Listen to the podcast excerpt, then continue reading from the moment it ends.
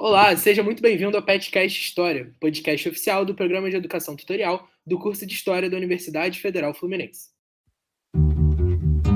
Trabalhadores do Brasil. Porque entiende que o inimigo é uno. Assim sendo, declaro vaga a presidência da República. Filhotes da ditadura. Todas as fronteiras da Alemanha Oriental estão abertas. Vai todo mundo perder. Isso é uma mentira, é uma pantomima, uma patuscada. Olá, sejam muito bem-vindos é, a mais um episódio do Petcast, Petcast de número 64. Um episódio temático, um episódio muito especial. A gente está se preparando para a chegada da Copa do Mundo. E hoje eu estou aqui acompanhado de duas pessoas incríveis. Hoje, eu, Gabriel Pequeno, estou junto aqui com o João Vitor Quintela, que também é integrante do PET, para receber a presença mais que ilustre do nosso professor Renato Coutinho, que já é prata da casa, né? Já participou de vários eventos aqui com a gente do PET, inclusive do PETcast. Anexo aqui, esse episódio vai estar o episódio que o Renato já participou com a gente, para falar justamente sobre Copa do Mundo. A gente está se preparando para vivenciar a Copa do Catar de 2022.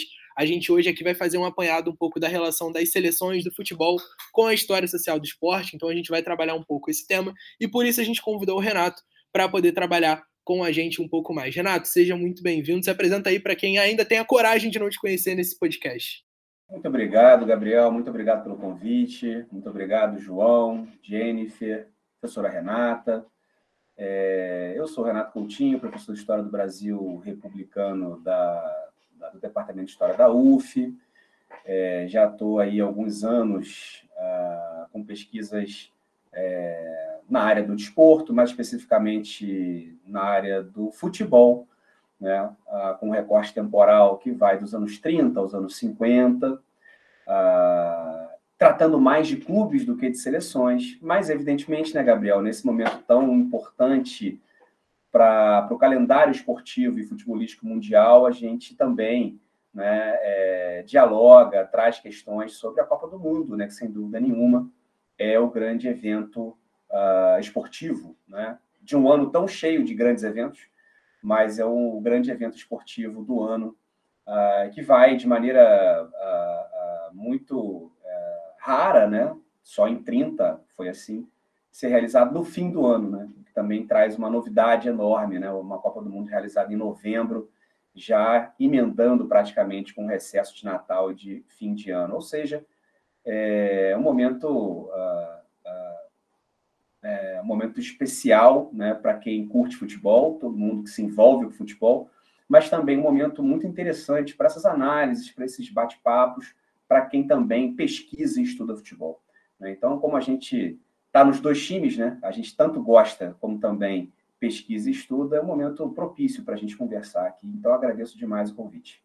Perfeito, é isso mesmo. Então, a nossa ideia hoje é trabalhar um pouco é, a perspectiva da relação das seleções uh, de alguns países do Cone Sul uh, com os mundiais que foram realizados em períodos próximos ou durante algumas ditaduras. Né? A gente já teve aqui no PET, uh, uma edição do Cinepet que trabalhou um documentário que o tema central dele é esse, né, que é o futebol no tempo, nos tempos do Condor. A gente vai estar tá deixando aqui também na descrição desse episódio o link para assistir esse documentário, um documentário da ESPN aqui do Brasil. Ele é um documentário que tenta analisar justamente essa relação aí entre as seleções de futebol uh, e as Copas do Mundo que foram realizadas nesses períodos uh, de ditadura e de, uh, e de é, repressão né, na América do Sul. Então, a nossa ideia hoje é trabalhar um pouco esse cenário e também trabalhar mais para frente, né? essa relação do momento que a gente vive agora, né, um momento pós-eleições, um momento em que o Brasil ainda está um pouco dividido, que a gente vive manifestações uh, enquanto a gente está conversando aqui, que tem aí reflexo das eleições, uh, próximo ao período de Copa do Mundo, que tem alguns jogadores de seleção na Copa, do, na Copa do Mundo que estão envolvidos com esse processo. Então a gente vai tentar conversar um pouco aí sobre esses dois cenários, né? Mas, Renato, é, eu lembro que quando eu fiz aula contigo de, de Brasil, acho que Brasil 3, a gente conversava bastante sobre a Copa do Mundo de 70, né? Que é um caso que ele é bastante emblemático para a história do Brasil, porque foi uma Copa do Mundo que a gente vivenciou enquanto a gente estava num, regime de ditadura, uh, e que a ditadura tinha um interesse muito grande nessa Copa do Mundo de 1970, mas também na figura da seleção brasileira, né? Como é que a gente consegue construir, então, para pessoa que está escutando não, não tem muita ideia de como é que funcionou a Copa do Mundo de 1970, como é que a seleção brasileira era vista pelo regime, né, pela ditadura militar do Brasil, o que, que a Copa de 70 era importante para a ditadura militar naquele momento? Bom, Gabriel, alguns comentários iniciais, né? Primeiro, quando você mencionou, eu nem, eu nem ia tocar nesse assunto, mas quando você mencionou assim, a Copa de 70, que foi realizada durante uma ditadura, né? outras Copas também foram, né? inclusive em outras ditaduras. Em 38, por exemplo, é um momento que vivíamos uma ditadura, né? É, a ditadura do Estado Novo, né? E o Estado brasileiro manteve uma relação íntima, quase umbilical, com, com a seleção nacional, é, não só através né, de investimentos, de financiamento, de incentivo financeiro, é, simbólico à seleção nacional, mas também através do uso da propaganda, né, através de um viés é, nacional popular, que é um tema que, que me interessa e é muito caro para mim, por isso até trouxe nessa introdução. Mas, sem dúvida nenhuma, quando a gente fala da relação no Brasil, né, do torcedor brasileiro, quando a gente fala da relação entre uma seleção nacional que foi a Copa do Mundo e um Estado autoritário, a gente vai sempre lembrar de 70. 70 é sempre a, a, a referência mais emblemática. Né? É, eu, eu, eu, eu gosto também de falar da Copa de 70, começar a falar da Copa de 70, sempre lembrando né, que também nem, perdão, nem sempre a própria ditadura militar brasileira manteve essa relação tão próxima né, é, com o próprio selecionado nacional numa Copa do Mundo. Basta a gente pesquisar, investigar a Copa de 66, né, marcada por uma, por uma imagem associada à tal da bagunça, né? Até hoje, quem, quem assistiu essa Copa, ou quem, enfim, leu crônicas, leu uh, matérias sobre essa Copa de 66, a, a imagem da, da, desorganização, né? Os quatro times convocados, né? uma seleção envelhecida, o Avelange levando o time para fazer amistoso antes da Copa. 66 é sempre visto como uma bagunça do futebol que era bicampeão do mundo, né? o futebol que era o melhor do mundo, que chegou na Europa com a fama de melhor do mundo, tendo o melhor jogador do mundo uh, no seu time, que era o Pelé naquela ocasião, e uma seleção que fracassou na primeira fase, né? uma seleção em 66 que caiu na primeira fase, né, que marcou né, o último jogo né, entre realizado na seleção brasileira com a dupla Pelé e Garrincha, que nunca perdeu atuando juntos, mas é, que foi marcada também por um, por um certo sentimento assim de fragilidade do futebol brasileiro, que foi de certa forma não é, dominado pela força física do futebol europeu. Não é? O Pelé sofreu muito com uma marcação impiedosa dos jogadores portugueses, né? É, o Brasil volta de 66, de certa maneira, muito machucado, né? muito né, é, é, claro, né? com o prestígio de uma seleção bicampeã do mundo, em 58 e 62, mas é, é, com a certeza de que o trabalho foi mal feito em 66. E entre 66 e 70, o próprio Brasil também mudou muito. Evidentemente que o golpe em 64 né, já interrompeu né, uma rotina democrática institucional que existia desde uh, de meados dos anos 40, né, desde 45, 46, com o processo de redemocratização. Mas a partir do AI-5, em 68, as coisas, né, as transformações, e basicamente estou fazendo referência à violência política, né, é, os mecanismos de repressão e de violência política é, se acentuaram em demasia no Brasil a partir de 68. E, evidentemente, que isso acabou também esbarrando, respingando no futebol, que sempre uh, foi, né, desde os anos 10, podemos dizer assim, né, um fenômeno de mobilização popular relevante no Brasil.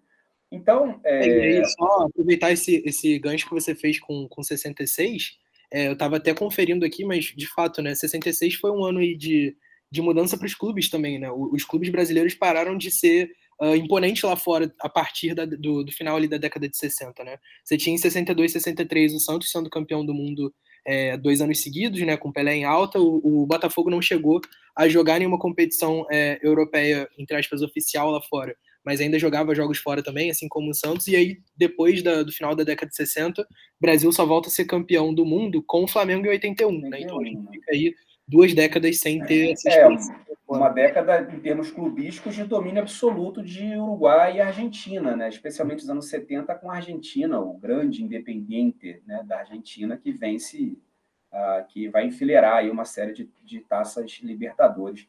Mas até fiz esse gancho, Gabriel, com 66, essa relação, por exemplo, uma informação né, curiosa sobre 66, né? É, a gente está acostumado à Copa do Mundo parar a cidade, né? Por isso é que a gente está aqui conversando sobre Copa, né? para a vida. Né? Na verdade, a gente sabe que vai ser ponto facultativo, que não vai ter aula, que você não vai conseguir se deslocar pela cidade, que vai ter rua fechada.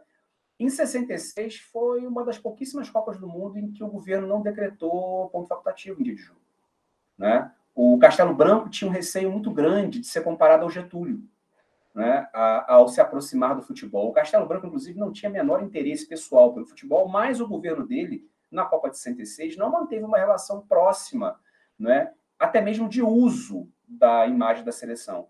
O editorial do Globo, no dia seguinte que o Brasil foi eliminado em 66, é, foi todo negando uma história né, e uma memória do futebol brasileiro ou do país como sendo o país da pátria de chuteiras. Né? Aquilo que foi tão forte numa construção identitária, que começou lá nos anos 30, mas que ganhou corpo com o Mário Filho e, evidentemente, com os irmãos Rodrigues né, e com o Nelson Rodrigues, né, é, e, e, esteve tão presente nas Copas de 50, 54, 58, essa articulação entre sociedade brasileira, futebol, política, Estado, identidade, isso foi tão forte em 66, né, a própria grande imprensa e o Estado brasileiro é, adotou uma postura de negação dessa, dessa, desse cunho ufanista do futebol no Brasil.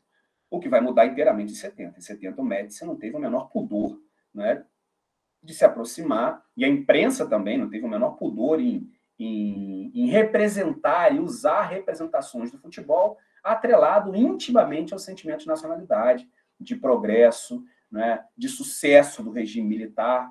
Enfim, 70, de, de 66 para 70, seria essa minha questão inicial, né?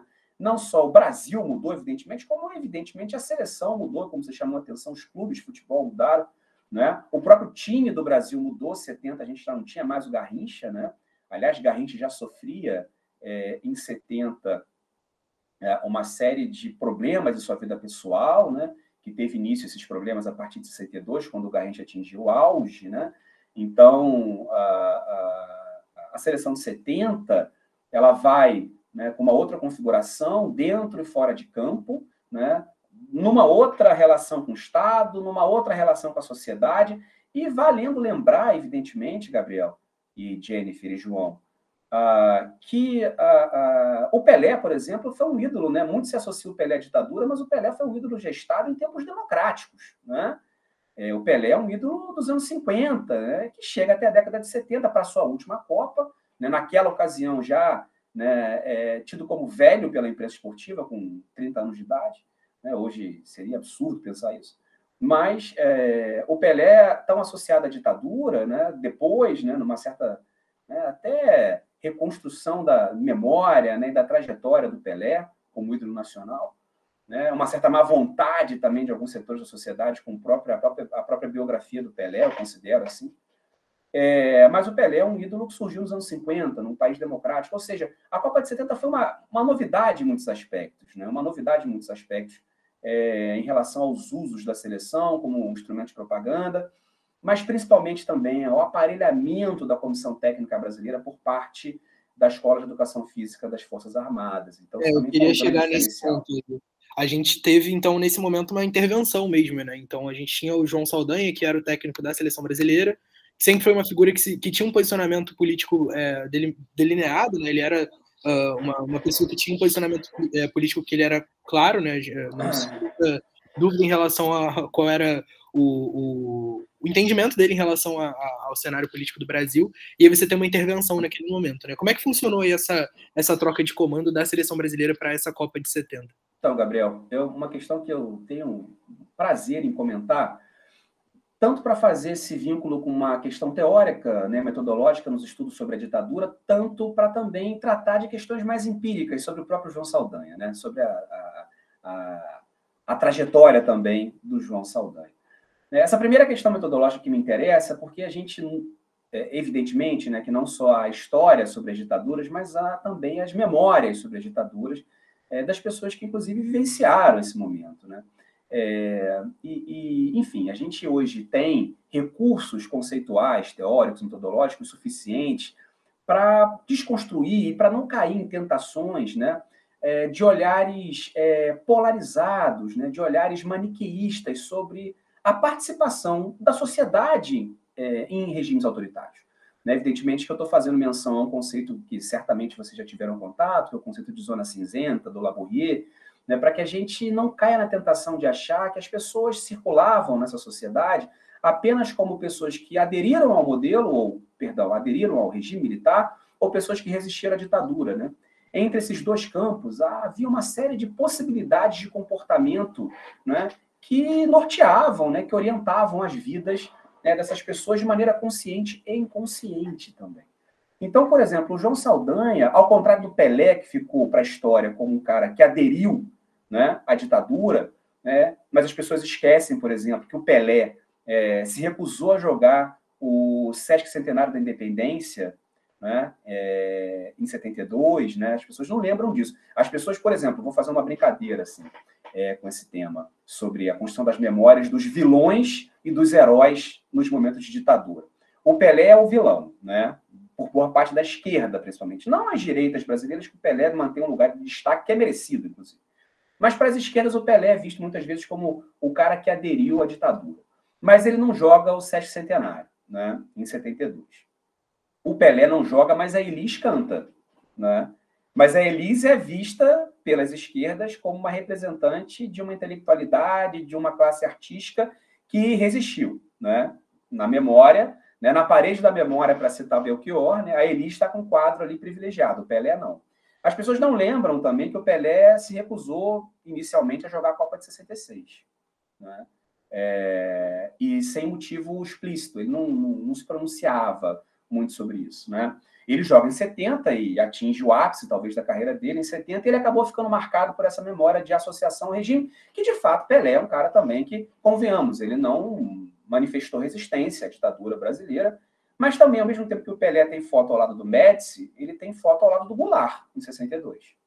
Mas sempre mostram a foto do Pelé com o Médici, né? Nunca lembram de mostrar a foto do Pelé com o Goulart. Né? Enfim, são essas construções de memória. Por outro lado, eu usaria o João Saldanha como contraponto. O João Saldanha entrou para memória das esquerdas como um herói, né? como um sujeito que enfrentava, que era ligado ao PCB, né? um sujeito que, que, que enfrentou a ditadura, que chegou à seleção por mérito. Alto lá, cuidado. O Saldanha também é recheado aí de mitos sobre a sua trajetória. Não quer dizer que eu esteja desmerecendo a, a, a, relevância do Saldanha como personagem histórico do futebol brasileiro, da crônica esportiva, longe disso. Mas a gente tem que ter muito cuidado. O Saldanha é um homem muito polêmico, né? A gente normalmente associa, Gabriel, assim, bom, o Saldanha caiu porque a seleção é, sofreu interferência direta do governo. Né? Existe aquele mito também, aquele clássico do Saldanha ter respondido o Médici que não, não quero que você tenha interferência no meu time, então não vou interferir nos seus ministros, nos seus ministros né? aquela coisa da convocação do Dario, né? que teria sido uma exigência do Médici. É, é claro que o Saldanha incomodava, né, por ser um homem é, de esquerda. Mas o Saldanha também era um cara, como eu disse, muito polêmico, envolvido em histórias de ameaça, né, de uso de arma de fogo. O Saldanha ameaçou o Manga, né? o Saldanha ameaçou um entregador de farmácia, que ele cismou que o rapaz foi desrespeitoso com ele, ele queria matar o sujeito nas ruas do Rio de Janeiro. Né? É, e o Saldanha, um pouco antes da Copa, uma história que é negligenciada, e aí, Gabriel, ela não é tão legal porque ela é uma história estritamente futebolística. Né? Ela, não, ela não extrapola, talvez nesse aspecto, nesse evento, não extrapola o campo do futebol para a política. Que o Saldanha, pouca gente lembra disso, o Saldanha queria barrar o Pelé, cara, em 69. O Saldanha cismou que o Pelé enxergava mal. Isso foi uma baita polêmica na imprensa esportiva brasileira. Né? E, e, isso tem muito a ver com a demissão do Saldanha. Né? É, as brigas do Saldanha com outros treinadores do futebol brasileiro. E lembrando, o Saldanha não era treinador, ele era comentarista. Né? Então, a, a, é, é, evidente, uma coisa não anula a outra. Né? É evidente que após a queda do Saldanha, que inclusive foi proibido até de frequentar o vestiário brasileiro depois que ele caiu, é claro que a queda do Saldanha é, significa a entrada de mais, né, com, com, com mais clareza e mais consistência né, desses, é, é, desses homens, né, dessa comissão técnica ligada às Forças Armadas. Isso é, um, isso é um ponto. Agora, por outro lado, a gente também não pode, como historiador, negligenciar que o Saldanha também caiu por questões futebolísticas. Né? O, o Zagallo, é, ele, ele reivindica muito isso. O time do Saldanha não era o time de 70. Era muito diferente. O Piazza não jogava, né? É, o Rivelino não estava no time. Né? Então, assim, o Zagallo tem falando esportivamente, pessoal, o Zagallo teve um tremendo mérito de reformular esse time. É porque o Saldanha também, claro, fez uma campanha né, vitoriosa nas eliminatórias, né, as feras do Saldanha, né, mas o time mudou muito para 70. Né? Então, é, é, mudou relativamente, né, mudou significativamente. Né, teve uma mudança relevante com o Zagallo. Então a gente tem que ter, eu sempre gosto de fazer essa, essa, essa, esse contraponto, porque é claro, uma coisa é a atuação da ditadura cerceando, né, controlando, né, interferindo diretamente na comissão técnica da seleção. Por outro lado, também é preciso discutir, né, é, os limites da capacidade do Saldanha como treinador, né? E sem dúvida nenhuma, se você hoje, vamos ser sinceros, pessoal, se o Tite hoje não convocasse o Neymar, ele seria demitido. É simples, né? Não tem, não tem, não tem mistério. Se o o, é, a gente viu isso, a gente vê isso muito claro nos clubes, né? É evidente, né? É, o Paulo Souza chegou no Flamengo, botou Everton Ribeiro de lateral esquerdo, ele caiu, cara. É assim que funciona também no futebol, né? Então, acho importante, como historiador, a gente também olhar para outras questões, para além, evidentemente, do óbvio, né, que é a intervenção da ditadura militar na, no selecionado nacional para a Copa de 70. Mas o Saldanha também contribuiu né, com a sua personalidade polêmica, até certo ponto muitas vezes agressiva, e com a implicância que ele passou a, a ter com o Pelé né, a, partir de, a partir de 69. Perfeito. É, acho que é, é, importante a gente fazer essas ressalvas, assim, porque é isso, né? A gente vai é, se acostumando tanto com o imaginário popular e com é. o que é parte da memória que às vezes a gente esquece exatamente. de colocar. Não necessariamente são fatos, né? Exatamente, exatamente. Mas perfeito. É, Para a gente continuar, então, trabalhando aí essa, essa questão do, do, Cone Sul em si, né?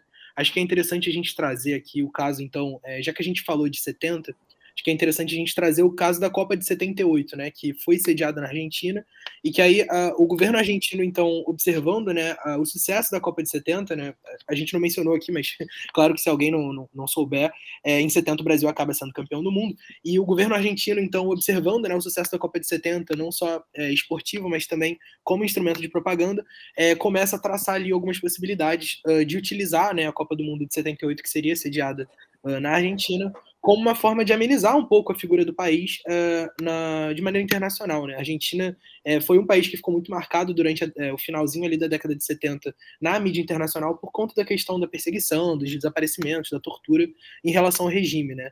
Foi uma época de bastante propaganda contra o regime argentino nesse cenário internacional. Então, é, o governo argentino enxerga ali, nesse, naquele momento né, do Mundial de 78, uma possibilidade de uh, virar o jogo, né? De, de mostrar que a seleção argentina podia ser uh, uma forma de amenizar a situação do país. Né? Então, em 78, quando a Copa acontece na Argentina, uh, a gente tem uma, uma, uma, assimilação aí um pouco parecida. Nessa Copa de 78, Renato, tem alguma questão uh, que, que te pareça que essa, influen essa influência da Copa de 70 abriu o olho das ditaduras do Cone Sul?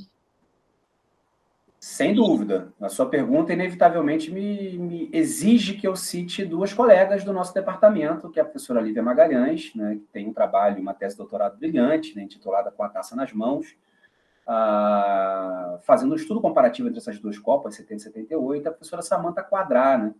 É, tanto a Lívia como a Samanta, inicialmente, assim, começando a resposta, Gabriel, elas, elas vão destacar né, um elemento importante de diferenciação dessas duas Copas na relação com as ditaduras, que é o olhar do mundo sobre as duas ditaduras.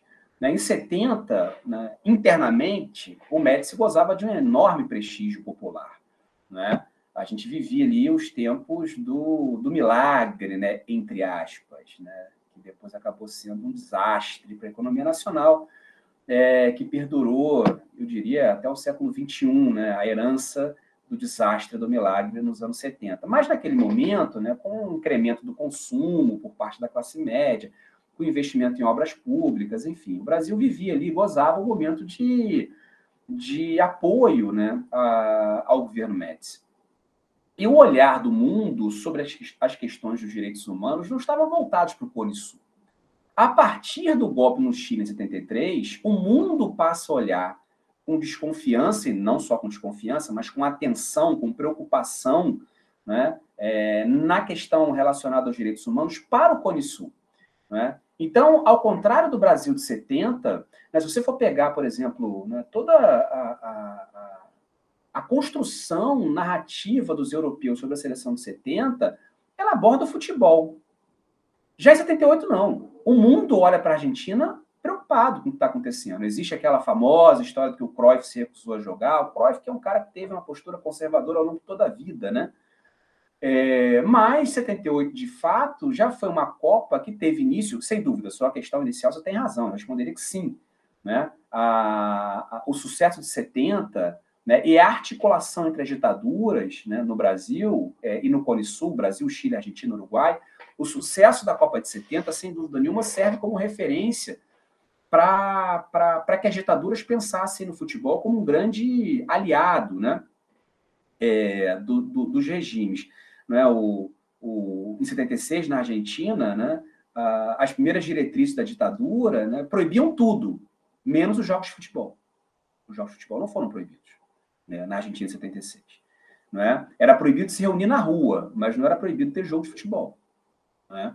Então, a, a, a, a dimensão, a, a, compreensão desses governos autoritários sobre a função social do futebol na América Latina era, era, era, era visível. Né? Uh, então, uh, 78, eu diferenciaria por esse viés, Gabriel, porque o mundo está de olho na Argentina, mas o mundo não estava de olho no Brasil de 70. Né? É, quando eu falo mundo, são as organizações ligadas aos direitos humanos, né? Fundamentalmente organizações europeias. Então, uh, 78 já, já inicia com, essa, com, essa, com esse elemento negativo de um olhar de resistência por parte uh, de setores importantes da imprensa internacional. Um outro aspecto que diferencia, né, que é importante a gente destacar, né, que, evidente, como eu disse, né, existe aí, claro, uma, uma aproximação das ditaduras com o futebol no Cone Sul, isso é, isso é certo, você tem razão. Né, elas entendem que o futebol é um grande elemento de mobilização social. E aí, daqui a pouco, eu vou falar sobre essa questão da manipulação, que eu sempre tenho uma certa bronca desses usos, né, como se só o Estado usasse o futebol como se também o futebol não usasse o Estado né, para conseguir também é, as suas demandas, né? como a sociedade também não utilizasse, também como se a seleção fosse parte do Estado, que é uma visão absolutamente equivocada sobre o futebol. Né? o Estado tenta se apropriar das seleções, mas as seleções nacionais são elementos da cultura das sociedades. Né? Mas outra coisa que diferencia muito 70 e 78 é que a Copa de 78 foi feita na Argentina. Né? E uma coisa que eu faço questão de chamar a atenção, que muitas vezes também né, as pessoas negligenciam, é que a Copa de 78, em termos de organização, foi um fracasso. A Copa de 78 foi muito mal organizada. Ela quase sai da Argentina às vésperas da Copa. Né? E um dos, um, um dos elementos que na memória do torcedor brasileiro ficou presente é que os campos eram horrorosos. Né? O, o, muito se falava depois, eu lembro do meu pai falando isso, não, porque é, os argentinos fizeram de propósito. Não, eles não fizeram de propósito. Os estados ficaram prontos em cima da hora, o que demonstrava a incompetência da gestão da ditadura argentina para organizar o torneio. Não é? O Brasil joga é, é, em campos não é? em que a grama levanta. Inclusive, existe uma discussão técnica sobre isso, né? uma discussão futebolística sobre isso. E a Copa de 78, o Brasil vai com o Zico titular e o Reinaldo titular, dois jogadores leves, o grande rei, Reinaldo, do Atlético Mineiro e o Zico, um jogador leve. Né? E durante a Copa eles perdem a posição. Né? É, o Roberto Dinamite se torna titular durante a Copa de 78, um jogador forte, né? um jogador né, que tinha condições de andar naquele campo. Né? A imagem de 78 é a imagem de um time viril, né? do, do Chicão no meio-campo, distribuindo porrada. Então, 78 é uma Copa que o Brasil é eliminado sem perder. Né? É, é, é, é aquela, aquele acontecimento bizarro do jogo Argentina e Peru, em que a Argentina precisava golear e enfiou um 6 a 0 e que anos depois, né, muito se especula e alguém, enfim, alguns já até confirmam que esse jogo foi vendido pela seleção peruana em 78, né? Quer dizer, a Copa de 78, para além de tudo, ela foi um fiasco organizacional, né? com campos ruins, né? com, com uma semifinal né? maculada por uma entrega de resultado, né? É, com uma final marcada, né? Evidentemente que o time da Argentina era um bom time, tá? Ninguém está negando isso. Né? Era um time muito talento. Mas a melhor seleção do mundo era a Holanda. Né? A Holanda perde uma final para a Argentina novamente, perde 74 sendo favorita, perde 78 sendo favorita. Então, quer dizer, 78 a gente pensa muito na dimensão do sucesso da Copa, porque a Argentina foi campeã, e claro, né, as imagens são de festa, arquibancadas lotadas, o Monumental de Nunes, né, os militares se aproveitando daquele momento né, para exaltar o regime, mas a gente tem que lembrar também que a Copa foi é, é muito mal organizada, esse é um elemento. Outro elemento né, é, que a gente tem que chamar a atenção é que, evidente, né, eu já até mencionei isso rapidinho, mas indo direto ao ponto. As ditaduras vão tentar usar sempre o futebol e outros elementos da cultura nacional como propaganda, mas isso significa né, que essa propaganda vai circular ou vai ser apropriada pela sociedade de maneira positiva. Né? E mais, a gente tem que também ter muito cuidado sobre os significados né, é, dessas experiências. Você pegar os relatos dos jogadores argentinos, eles sempre batem na mesma tecla. Nós não jogamos para o governo. Nós jogamos para a alegria de la gente, do povo. O povo estava sofrido e o povo queria alegria. Né? Então, é, é, é, é, também um tanto quanto né, é, uma tendência né, muito marcada por senso comum, por hora do senso comum, né, da gente achar que a festa e a alegria significa sempre subserviência. Não. A festa popular ela é marcada por contestação. Haja visto o carnaval. O carnaval hoje não é um dos grandes eventos de contestação política do Brasil? Hoje, sem dúvida nenhuma. Então, a festa que o futebol proporciona também foi um elemento de contestação. Evidentemente, naquele momento, ainda em 78, o governo militar argentino conseguiu, logrou êxito né, na, na, na, com a vitória da seleção. O que não significa que não houve protesto. Né? Tem uma história lá do, do da, da, de pintarem as, as, traves de preto, né? são esses mitos que tem da época de, de manifestações de protesto, é, mas a, a, a, a, sociedade argentina, ao olhar, né, ao vivenciar essa festa ao lado dos militares, ela também se posicionava. Né? Não necessariamente um posicionamento de conflito, né, de enfrentamento, mas esses posicionamentos estão postos até mesmo no silenciamento, ao não apertar a mão do presidente, né? Você tem vários aí, eh, eh, entre a resistência e a adesão, como eu falei da zona cinzenta, você tem vários comportamentos que apontam para outras formas de lidar e de enfrentar esse sistema autoritário. Então, é, é, é, a Copa de 78 foi um fenômeno complexo, mas ele não pertenceu só ao Estado. E isso é o grande mérito do trabalho da Lívia. Né? Mostrar que a Copa pertenceu também à sociedade, né? e não só aos usos políticos uh, do governo autoritário, que evidentemente fez de tudo para se apropriar do futebol. Mas, uh, para fechar, Gabriel, Jennifer e João, tanto a ditadura nunca conseguiu colocar o futebol inteiramente no seu bolso, que a gente está aqui num podcast né, em 2022, né, discutindo regimes autoritários através exatamente do futebol.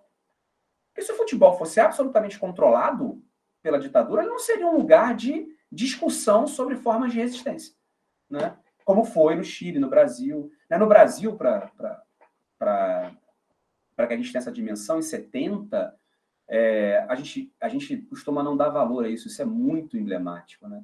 É, a seleção nacional, nos anos 50, quando ela ganha em 58, por exemplo, a primeira Copa do Mundo, Brasil em 58, é, os jornais comunistas e os jornais liberais exaltavam a seleção.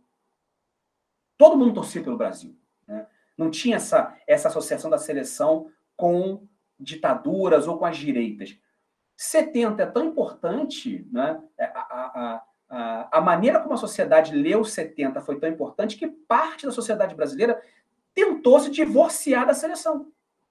Então, assim, a grande questão das Copas, o que eu acho importante dessa relação entre Copa e ditadura, é que a gente entenda o seguinte: esses símbolos, na seleção como símbolos de nacionalidade, eles estão em disputa. E quando algum grupo político tenta sequestrar esse símbolo, para usar o termo da professora Simone Guedes, quando tentam sequestrar o símbolo da nacionalidade, existe reação. Né? É, a gente, eu sei que a gente vai falar sobre a Copa de, do Catar mais à frente, mas as pessoas passam a não, então eu, tô, então eu torço contra. Isso também é uma é, forma de resistência. A venda das camisas azuis da seleção está explodindo, né? Nunca se vendeu a seleção brasileira como agora. Exatamente. E 78 na Argentina abre uma, abre uma ferida. Pô, a seleção é campeã do mundo, mas tinha gente sendo torturada né, na ESMA. E, e, e assim, é, é, por mais que nem todo mundo assuma que sabia o que estava acontecendo, mas é, os depoimentos dos jogadores, é, né, os depoimentos a posteriori, né, insistem que o Menotti sempre falou: joguemos, vamos jogar pelo povo argentino e não pelo governo. Né? Então, assim, é, é, a, é, é a resistência velada? É, mas havia. E esse sentimento ele vai se organizar. Esse sentimento se organiza em outros momentos, né? É, de rejeição e de resistência de maneira mais conflituosa, mais, mais no embate. Né? Então, é importante dessa dimensão. A Copa não é só usada por um lado, né? ela vai acabar, evidentemente, né, permitindo a circulação de ideias, de valores, de gestos, de atos, que vão mobilizar também outras formas de significar esse evento. Perfeito, Renato. É, eu queria só trazer um, um, depoimento, então, justamente sobre essa questão uh, de uma socióloga que está no, no, documentário que a gente citou, que está aqui na descrição, né, o Futebol no tempo, nos Tempos do Condor, uma socióloga que foi presa na Argentina em um local próximo a onde aconteceu a final, né, próximo ao Monumental de Nunes, ela dizia que durante a final dava para escutar do lugar onde ela estava sendo presa, onde ela estava sendo torturada, os gritos dos torcedores comemorando né, a vitória da Argentina. E ela diz que observar essas pessoas comemorando, mas estando presa, é como se, aí, entre aspas, né, ela disse isso mesmo, é como se dissessem para ela: vocês estão aí presos porque não querem ser como nós que comemoramos, porque não querem aceitar o nosso governo. Vocês podiam estar comemorando também se vocês aceitassem o nosso regime.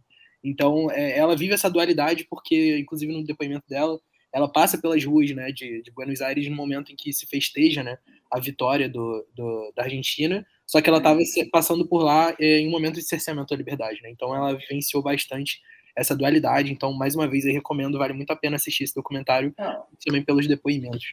É, é, um depoimento dramático, Gabriel, e a gente, como historiador, né, é muito difícil, são temas sensíveis, né? A gente tem que também interpretar as fontes. Né? O depoimento dela é uma fonte para a gente. Porque grande parte dessas pessoas que estavam comemorando 78 foram as pessoas também que depois resistiram e participaram da redemocratização na Argentina. Né? Muita gente que comemorou em 78 estava ali comemorando a seleção, mas era oposição àquele governo, numa conjuntura de muito autoritarismo, mas que depois vão se manifestar nas ruas né, contra a ditadura. Então, é, é, vamos dar um exemplo do, do Deus argentino, o Maradona. O Maradona é campeão mundial júnior em 79, né? Todo mundo sabe, todo mundo hoje olha para o Maradona e vê o Maradona uma figura de esquerda né? próximo ao peronismo na Argentina, né? próximo ao Fidel em Cuba, né? um sujeito de esquerda, né? especialmente anti-imperialista, o Maradona, né? porque o grande rival da vida dele foram os ingleses. Em 79, o Maradona deu a mão ao Fidel, cara, quando ele volta do Mundial Júnior.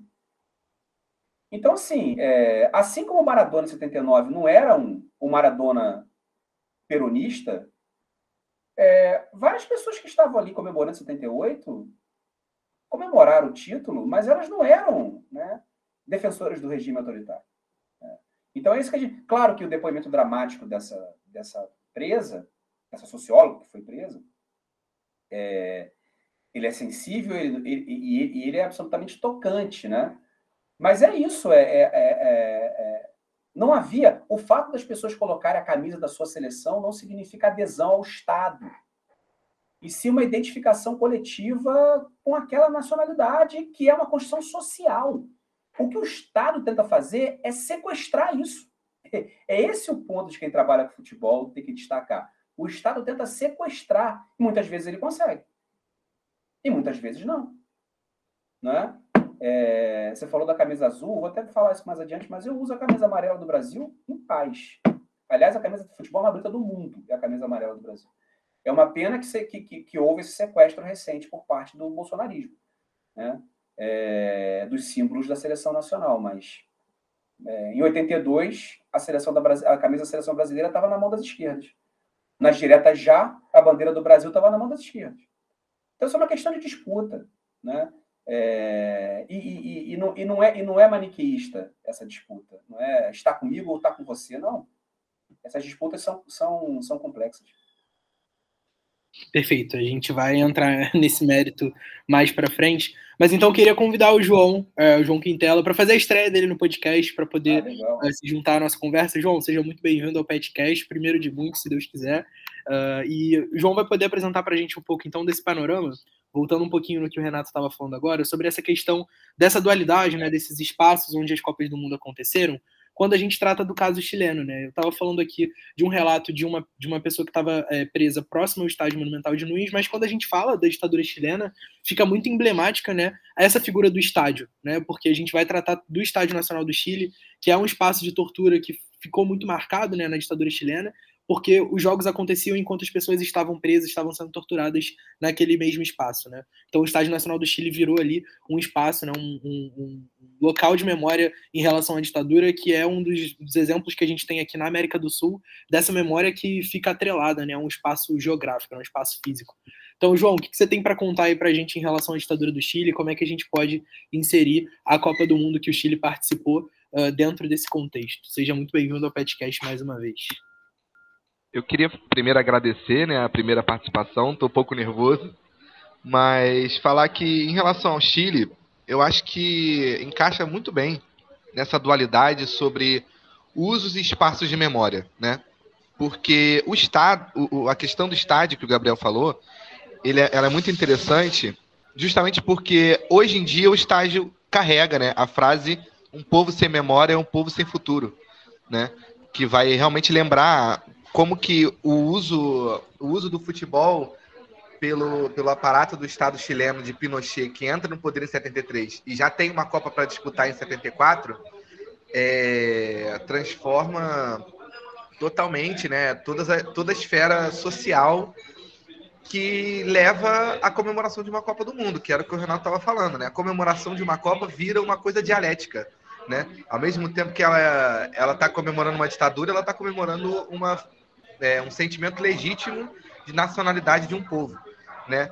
É, então eu queria perguntar para o Renato especificamente para falar justamente sobre um caso que deu errado, né? Porque a pergunta falar sobre um caso deu errado. Como gente, em 78 a Argentina é campeã, mas em 74, né, no caso do Chile, apesar de toda essa preparação, apesar de ter uma estrutura casada, né, estádio para estádio como ente da tortura do Pinochet, a, o Chile foi um desastre na Copa de 74. Inclusive, tem um caso muito interessante sobre o jogo fantasma nas eliminatórias. O jogo que dá a classificação ao Chile, a União Soviética se recusa a ir ao Chile jogar. Né? Então, é um jogo que a União Soviética perde por WO e aí o Chile se classifica para 74. Então, falar justamente sobre esse fracasso chileno né, na, é, na Copa, apesar de uma campanha boa nas eliminatórias, é, e como que isso também pode afetar as memórias é, em relação à ditadura. Uma ditadura tão longeva e tão marcante na América do Sul como foi a ditadura do Pinochet. Ah, primeiro, João, é, vou aproveitar a sua questão né, para destacar né, que nós temos muito próximos aqui a, a, a gente aqui um, um, caso avesso né, do que aconteceu com o Estado Nacional de Santiago que é um caso de esquecimento aqui em Niterói, né, do Estado Caio Martins. Né? O professor Paulo Quinaus, também nosso colega de departamento, tem artigo brilhante sobre é, o, o, uso do Caio Martins 64 como presídio político. Inclusive, há documentação uh, em que o Caio Martins é chamado não mais de estádio, mas sim de presídio Caio Martins, em 64. E eu, eu imagino que 99% dos niteroenses não saibam disso. É, então, a, o Estado Nacional de Santiago é um exemplo né, é, de, de, de, construção de uma memória, né, de combate, né, uma memória que reforça o nunca mais, que reforça o combate autoritarismo. Né, é, e cheio de simbolismos, né, João? Ah, ah, eu acho, por exemplo, uma das coisas mais lindas da história do futebol mundial, cara, é, é o Carlos Caselli, né, um jogador chileno, teve a mãe presa e torturada pelo, pela ditadura do Pinochet. O Carlos Caselli faz um gol e corre em direção ao lugar vazio do estádio, né? é, que é o lugar que hoje né, é o lugar referente, né, o lugar dedicado, reservado, perdão, ao espaço de preservação de memória das vítimas né, que foram torturadas e mortas dentro do Estádio Nacional depois, logo no dia seguinte ao golpe de 73, né, no, no Chile, de setembro de 73. Então, lá existe essa preservação, né? Uh, e essa memória uh, que uh, tem como grande objetivo impedir né, o esquecimento das atrocidades que as ditaduras cometeram no Cone Sul. Isso é muito importante. O futebol, como lugar de memória, é, é, fundamental, porque, além de tudo, o futebol é repleto de afetos, de paixões.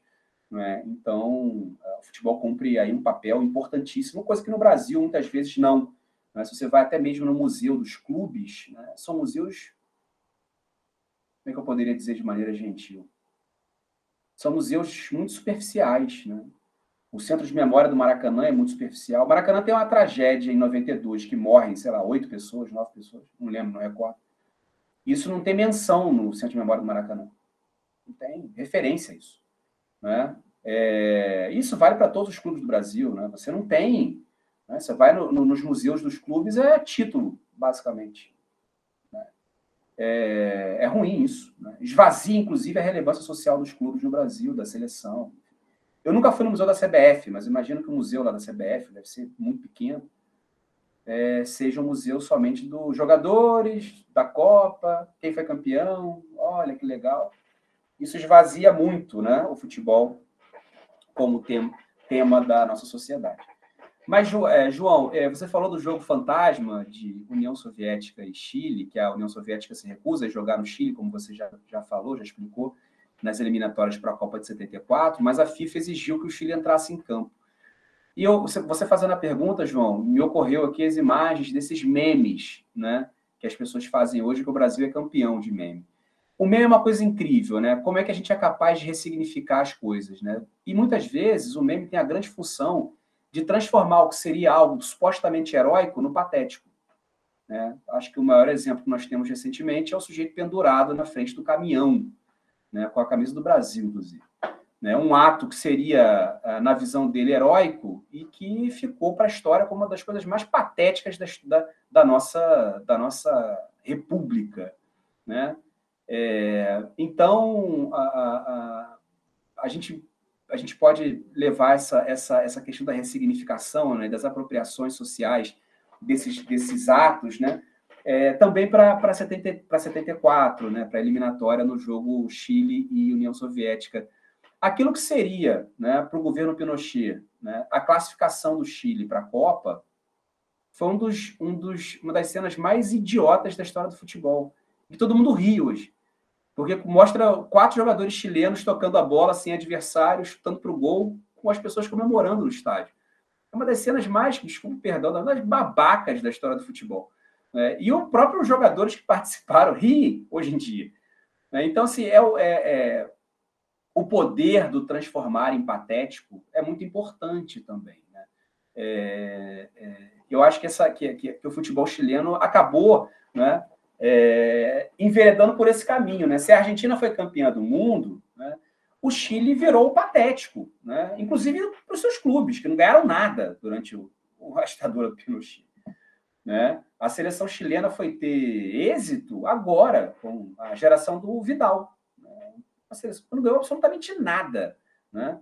É, ficou marcada por derrotas né, humilhantes, né, por atuações em Copa do Mundo muito abaixo da média e com bons jogadores. Quer dizer, é, é, é aquilo, né? O, o, Estado tenta se apropriar, mas o resultado disso, ninguém tem controle. Ninguém tem controle sobre essa tentativa de tutela. Né? Ninguém tem controle sobre o sujeito que é, porque ao ser dominado, as pessoas não perdem o status de sujeito. Evidente, elas estão no lado mais frágil da corda, elas têm menos poder, mas ninguém tem controle sobre essa subjetividade. Né? E, e, é incrível como essas subjetividades ressignificam esses gestos que aparentemente seriam heróicos. A seleção 74 do Chile entrou para o campo do, do risível, do patético. Né? Nada heróico. É, então, é, talvez se o, se o próprio Chile né, não tivesse enviado a seleção para o campo para jogar esse jogo fantasma, enfim, a imagem teria sido menos, menos engraçada né, do que ficou para a história. Uma situação ridícula de jogadores tocando a bola sem ninguém a marcar e chutando para o gol vazio para as pessoas comemorarem. Se eu não me engano, eram 15 mil pessoas no estádio. Né? Isso no momento que o estádio era um, um presídio. Né? Quer dizer, é, trágico, patético, né? É, mas muito uh, próximo, João, né, né, nessa, nessa dimensão do trágico e do patético, do que foram essas ditaduras. Né? Trágicas e patéticas, em, em muitos aspectos. Em muitos aspectos. Né? É, e, e, acaba que o futebol, sendo também um espaço de ludicidade, né, de, é, de gozação, ele traz essa dimensão do, do, do patético. Que aconteceu no Uruguai também, eu sei que é a próxima questão que você vai tratar também aconteceu no Uruguai, que aconteceu em vários países. O, o mais legal, o Maracanã, o que já vaiou de autoridade, cara. Isso é muito bom. Né? Recentemente, o próprio presidente né, esteve num jogo do Flamengo no Maracanã e foi embora. Né? Então, o futebol é um lugar, né, o campo de futebol é um lugar privilegiado para essas ressignificações. Mas, no caso do Chile, evidentemente, com um componente dramático, que é a questão da memória das vítimas das torturas e dos assassinatos que ocorreram dentro do estádio. Né? Então, ressaltando, então, esse binômio é, trágico e patético. Perfeito. Vou aproveitar o gancho do Renato, então. É, você falou de não conseguir controlar os sujeitos, apesar né, desses cenários, acho que fica bem explícito no caso da ditadura uruguaia. Né? É, é, o Uruguai, é o grande caso. Né? O Uruguai vai sediar um Mundialito né, em 81, que seria uma edição comemorativa da Copa do Mundo, com os campeões, uh, no mesmo momento em que a ditadura ia sediar um plebiscito uh, para decidir pela legalidade ou não do regime. Né? Então eles tentaram casar ali os, os, dois, os dois episódios, os dois acontecimentos, só que o plebiscito decide pelo não, né? Por dizer que a ditadura era ilegal e que a ditadura não seria legal uh, no Uruguai no momento em que o mundialito estava sendo disputado. Mas o Uruguai chega até, o, até a final desse mundialito, né? Vence o Brasil na final, inclusive, uh, se sagra campeão. E no momento em que uh, o Uruguai vence, os militares vão entrar no campo, né, para tocar ali algumas músicas nacionais e são vaiados pela torcida que está assistindo, né, a final do Mundialito, que puxa ali os cantos de "se vai acabar a ditadura militar". Então é uma prova de que mesmo que você tenha ali toda a situação arquitetada, você consiga construir um cenário que tente né, se aproveitar desse, dessa construção. É, não tem como você controlar os sujeitos, né, apesar dessa, dessa questão da repressão. Né? Então, esse e... aí acabou sendo uma prova de que o regime não tinha mais força para se manter na, na, legalidade. E esses sujeitos coletivos incendiários, né, que são as torcidas, né? É, ontem eu estava num evento, Gabriel, com, com, pesquisadores antropólogos argentinos também, na UF, é, com a Lívia, com a Rosana, com outros pesquisadores da UF. É, e uma das coisas que a gente estava conversando, né, uma das, ou a maior tragédia do futebol argentino né, que foi no Monumental de Nunes, se não me engano, 69 mortos, né, quando fecham o portão, houve uma briga, né, tinha torcedores do Boca, né, no Monumental de Nunes, a polícia fecha o portão e, e várias pessoas são pisoteadas, foram pisoteadas. É, uma das principais explicações para essa correria, para essa briga, foi que a polícia reprimiu o canto da marcha peronista, né, por parte do torcedor do. Né? Então, assim, como é que você controla essas manifestações né, de oposição, de enfrentamento, num estádio de futebol? Você não controla. Primeiro, você não controla a vaia, né? E segundo, você não controla a ridicularização, porque não deixa de ser ridículo você ser. Olha, pensando até em termos né, psicanalíticos, o ridículo que é um indivíduo né, ali no meio do campo, cercado por 100 mil pessoas. Né? É, e esse sujeito não está ali para jogar futebol, as pessoas foram ali para ver um jogo. Então, quase sempre beira ao patético e o patético como uma grande forma de contestação. Então, é, autoridade entregando taça né, é quase certeza de riso. Né? E as pessoas vão, vão provocar. Então, o Uruguai, que o Gabriel citou, eu acho que é um exemplo emblemático de como não se controlam essas multidões. É evidente, repito, né, que existiam projetos autoritários de poder, de cerceamento das liberdades, de violência. A gente está falando, quando a gente fala, né, Gabriel, João e Jennifer, ah, porque não se controla esses sujeitos? Não, tudo bem, você pode ter uma polícia que desce a borracha nesses sujeitos. E desce mesmo. Tanto é que se você for pegar nos últimos 50 anos, quem são os inimigos das organizadas brasileiras e das íntias argentinas e uruguaias? É a polícia. Né? Nos três países. Né? As pessoas falam tanto sobre as brigas entre organizadas. Se você retirar a polícia desse cenário do estádio de futebol, você teria uma redução brutal da violência. Brutal que o maior agente promotor de violência nos estados é a polícia. Isso nos anos 60, 70, 80, 90, quando a, a merda explode. Né? Nos anos 90 é um desastre na América do Sul né, em relação à violência das torcidas. É, a, a, polícia é fundamental nesse, nesse, nesse, nessa, nesse cenário de, de uso da força. Né? Então, é claro, né? mas por outro lado, essa polícia não controla tudo. É impossível controlar tudo. Não tem como. E, e aí a gente vivencia situações como a do Uruguai, em que os militares né, passaram vexame né, publicamente, é, é, mesmo com a vitória do time em campo. É engraçado, até falando até, Gabriel, sobre a Argentina, novamente, é, o depoimento dessa mesma socióloga que foi presa, né, que estava presa durante a Copa, em que ela fala que ela nunca viu se os jogadores argentinos apertaram a mão ou não do Videla. Né? Ela disse que nunca viu, que talvez não tenha essa imagem, ninguém saiba. Eu não sei, também confesso, nunca vi. Mas é, se apertar a mão ou não, eu não sei, mas quase todos os jogadores, eles reafirmam que eles não jogaram pelo Videla, assim como os torcedores não torceram pelo Videla, assim como os jogadores do Chile não jogaram pelo Pinochet, né? assim como os jogadores do Brasil não jogaram pelo Médici. Isso é importante a gente ter essa dimensão. Né? Porque a gente, quando pensa na vitória, né? hoje a Copa do Mundo, eu sei que é a próxima questão, é, nós temos jogadores que manifestaram voto, né? mas a favor do presidente e contra também. Então, a gente tem que ter muito cuidado né, com, quando a gente é, compra esse discurso do uso da seleção nacional por parte do Estado, porque a gente acaba dando poder demais ao Estado. Né? E aí, se a gente dá poder demais ao Estado, significa que a gente está dando poder de menos à sociedade, né? Então, a sociedade da qual nós fazemos parte, ela não pensa por si própria, ela não reage, ela não resiste, né? É, o fato da gente não enfrentar o governo, né? por exemplo, nós tivemos um governo duro nos últimos anos no Brasil. É, e a gente tocou nossa vida, né? Continuamos estudando, trabalhando, acordando cedo, levando o cachorro para passear, pagando os impostos. Então, por isso nós somos pessoas manipuladas, dominadas, né?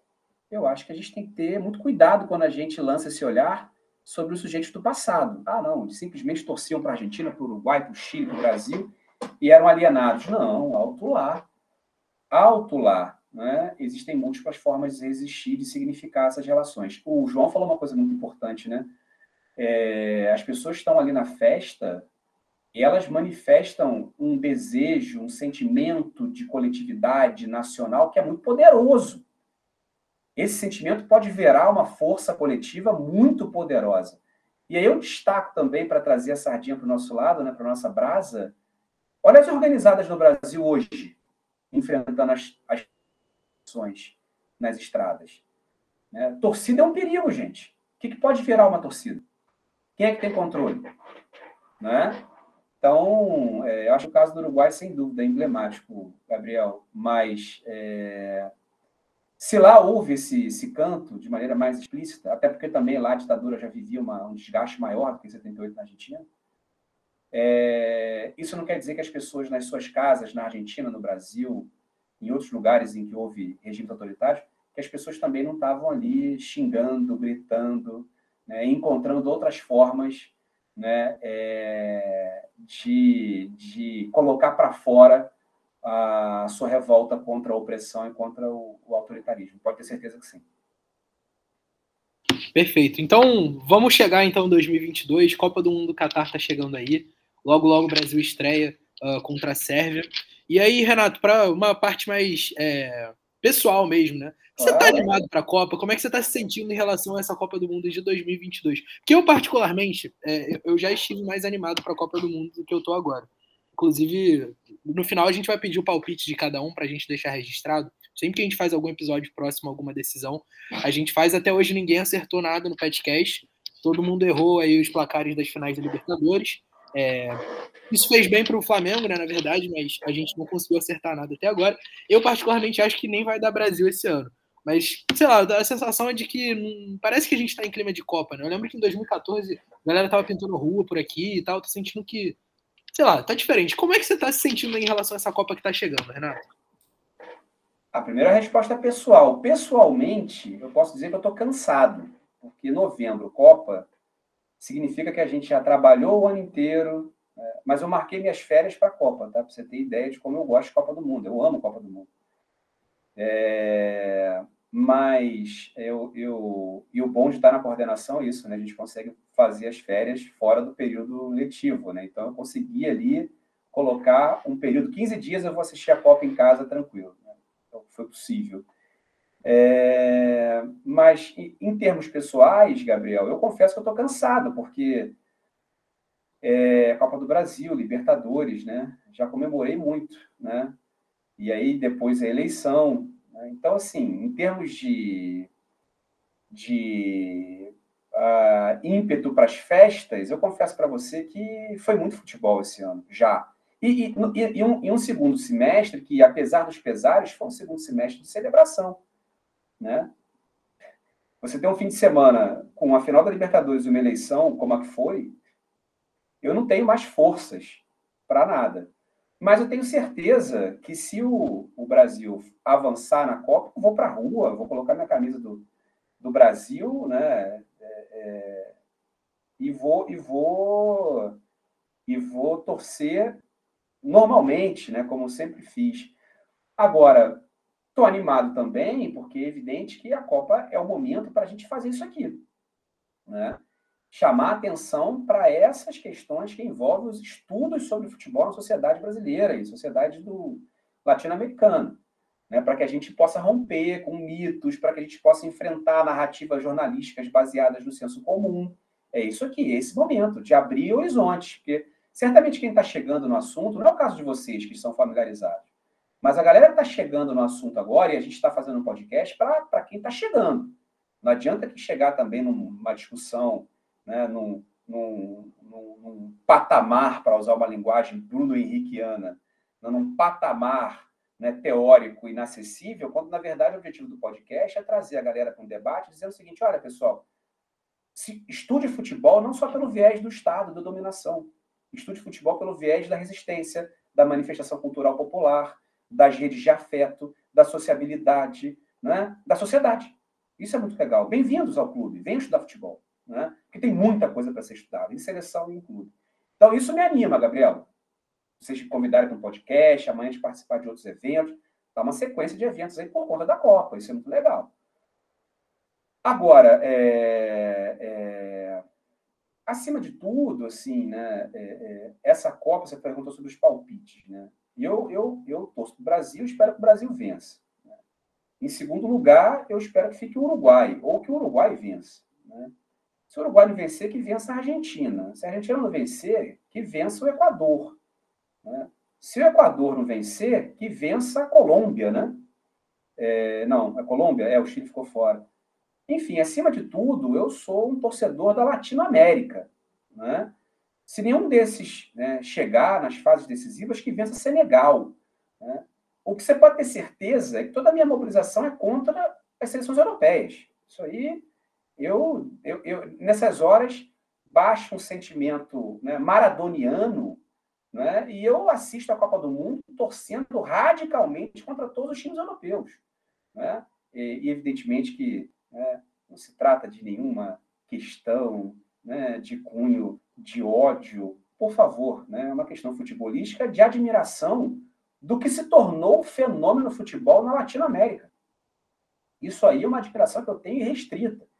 Então, é, espero que tenhamos uma final sul-americana. Né? É, e, claro, torço para o Brasil. Mas torço, torço muito para que o protagonismo seja do Vini e do Richardson. Isso aí é uma torcida indiscutível da minha parte. Né? Não torço para que nenhum jogador se lesione, mas eu gostaria muito que que o comando de ataque brasileiro fosse, não só por uma questão de posicionamento político, mas por uma questão de futebol. Né? Eu não sou um admirador de futebol do Neymar. Não sou. Aliás, eu não sou admirador de nenhum jogador que torna a jogada mais difícil.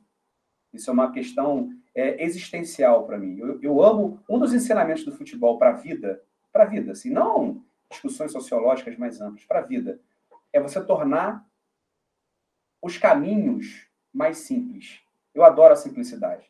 Mas tem um cara, eu falei tanto futebol europeu, mas tem um cara que eu amo né, ver jogar, enfim, já parou, mas que é, é da minha geração e que é meu, meu número um, é o Zinedine Zidane. Futebol, para mim, é aquilo ali. Você toca a bola com tranquilidade. Né? E, e, o Arrascaeta, hoje no Flamengo, é um jogador que faz isso, que eu tenho uma paixão enlouquecedora. Agora, eu não, eu não, eu não consigo ser fã de quem joga bola tornando mais complexo. Né? Eu gosto de quem dá um toque só, né? de quem resolve rápido. Né? Então, evidentemente que em termos futebolísticos, a minha paixão é toda pelo Messi. Né? E não pelo Neymar. Eu acho o Neymar um jogador irritante, para usar um termo bem gentil, bem irritante. Mas torço para que ele tenha muito sucesso, que o Brasil seja campeão de preferência com o gol do Vini Júnior. Que nem é aquele jogador também tão simples, não. O Vini muitas vezes complica. Mas aí o Vini tem, tem o coração rubro-negro, aí não tem como negar. Perfeito, Renato. Eu particularmente acho que essa Copa vai ficar com a Argentina. Inclusive, tenho meus receios de que seja contra a gente, inclusive. Mas não, não vou entrar muito em mérito, não, porque da última vez que eu dei o meu palpite com muito mérito, a gente errou feio e a final da Libertadores não teve um resultado muito agradável. Mas é, eu acredito que esse ano vai ficar com Bastante agradável, não foi muito, não, foi bastante. É. então, é, eu acho que esse ano fica com a Argentina. Se tivesse que dar um palpite agora, Brasil? Eu, Brasil? Não, palpite? Olha, eu não sei, rapaz. Um palpite. Ah, coração, coração ou razão, né? Se é que é possível dissociar uma coisa da outra. Eu acho que a Argentina tem mais time que o Brasil. Acho que a Argentina tem mais técnico que o Brasil. Acho que a França vem quebrada. Não consigo ver a França com condições quebrada, inclusive em termos de relação. O Mbappé é um cara que hoje não está integrado totalmente ao grupo ali. Mas, mas acho que, que que a força europeia assim, de organização é muito grande. Só que tem uma novidade nessa Copa: é, o calendário. Então, acho que o Brasil chega muito forte, uh, porque os jogadores estão na Europa, enfim, estão pegando um calendário né, favor, favorável a eles também. Mas se for, por exemplo, uma final Brasil e Argentina, eu acho a Argentina mais time. Mas, mas torço para o Brasil. E aí, quando a bola rolar, amigo, Aí é, é papo de Libertadores, não tem essa de. Que até porque se Brasil e Argentina estiver na final, vai ficar, vai ficar na Latinoamérica. Então já está tudo em casa. Está tudo em casa. Mas não tem essa de, de, de torcer para a Argentina, não. De... E, e eu espero que a gente vivencie o que a gente vivenciou em 2002, né? Brasil campeão do mundo e o Lula empossado. Então, estando assim, está tudo em paz. Perfeito. Então a gente espera até o dia 18 de dezembro, anote aí no seu calendário, ao meio-dia, a final da Copa do Mundo. O Petcast vai ficando por aqui. Renato, muito obrigado pela tua participação. É, obrigado por contar aí, por contar não, né? Por sempre é, somar o nosso projeto. Acho que o Pet ganha muito com as tuas participações. A gente que gosta de trabalhar o esporte é, ganha muito quando você topa participar dessas empreitadas com a gente. Aposto que o ouvinte também curtiu bastante esse episódio. Estou aqui para lembrar vocês também que a gente já tem outros episódios sobre esportes no geral aqui no podcast. A gente tem um episódio sobre a questão da, do, da nomenclatura do Maracanã, se, era, se ia ficar Mário Filho, se ia mudar para o estádio Ripelé. É, a gente tem é, já episódio, dois episódios sobre futebol americano, sobre a questão racial no futebol americano. Tem um episódio sobre a questão racial no beisebol. Enfim, tem uma série de episódios aí ligados ao esporte aqui no podcast. Você pode conferir no seu agregador de podcast preferido. A gente está também nas redes sociais, no Twitter, no Facebook, no Instagram. É só você pesquisar lá Pet História UF Niterói, que você vai encontrar a gente para poder acompanhar o que o Pet faz para além dos podcasts. Né? A gente tem uma série de atividades online e presencial para que você possa estar tá engajando com o que o Pet está produzindo. E a gente vai ficando por aqui nesse episódio de hoje. Agradeço também a participação do João, que está estreando aqui no nosso podcast, que seja o primeiro de muitos. E a gente vai ficando por aqui. É, a edição desse episódio foi feita pelo Juliano Veloso. O roteiro foi feito por mim, Gabriel Pequeno, em colaboração com o João Quintela com a Jennifer Cursino e também com a Juliana Veloso. A produção desse episódio ficou com a Jennifer Cursino.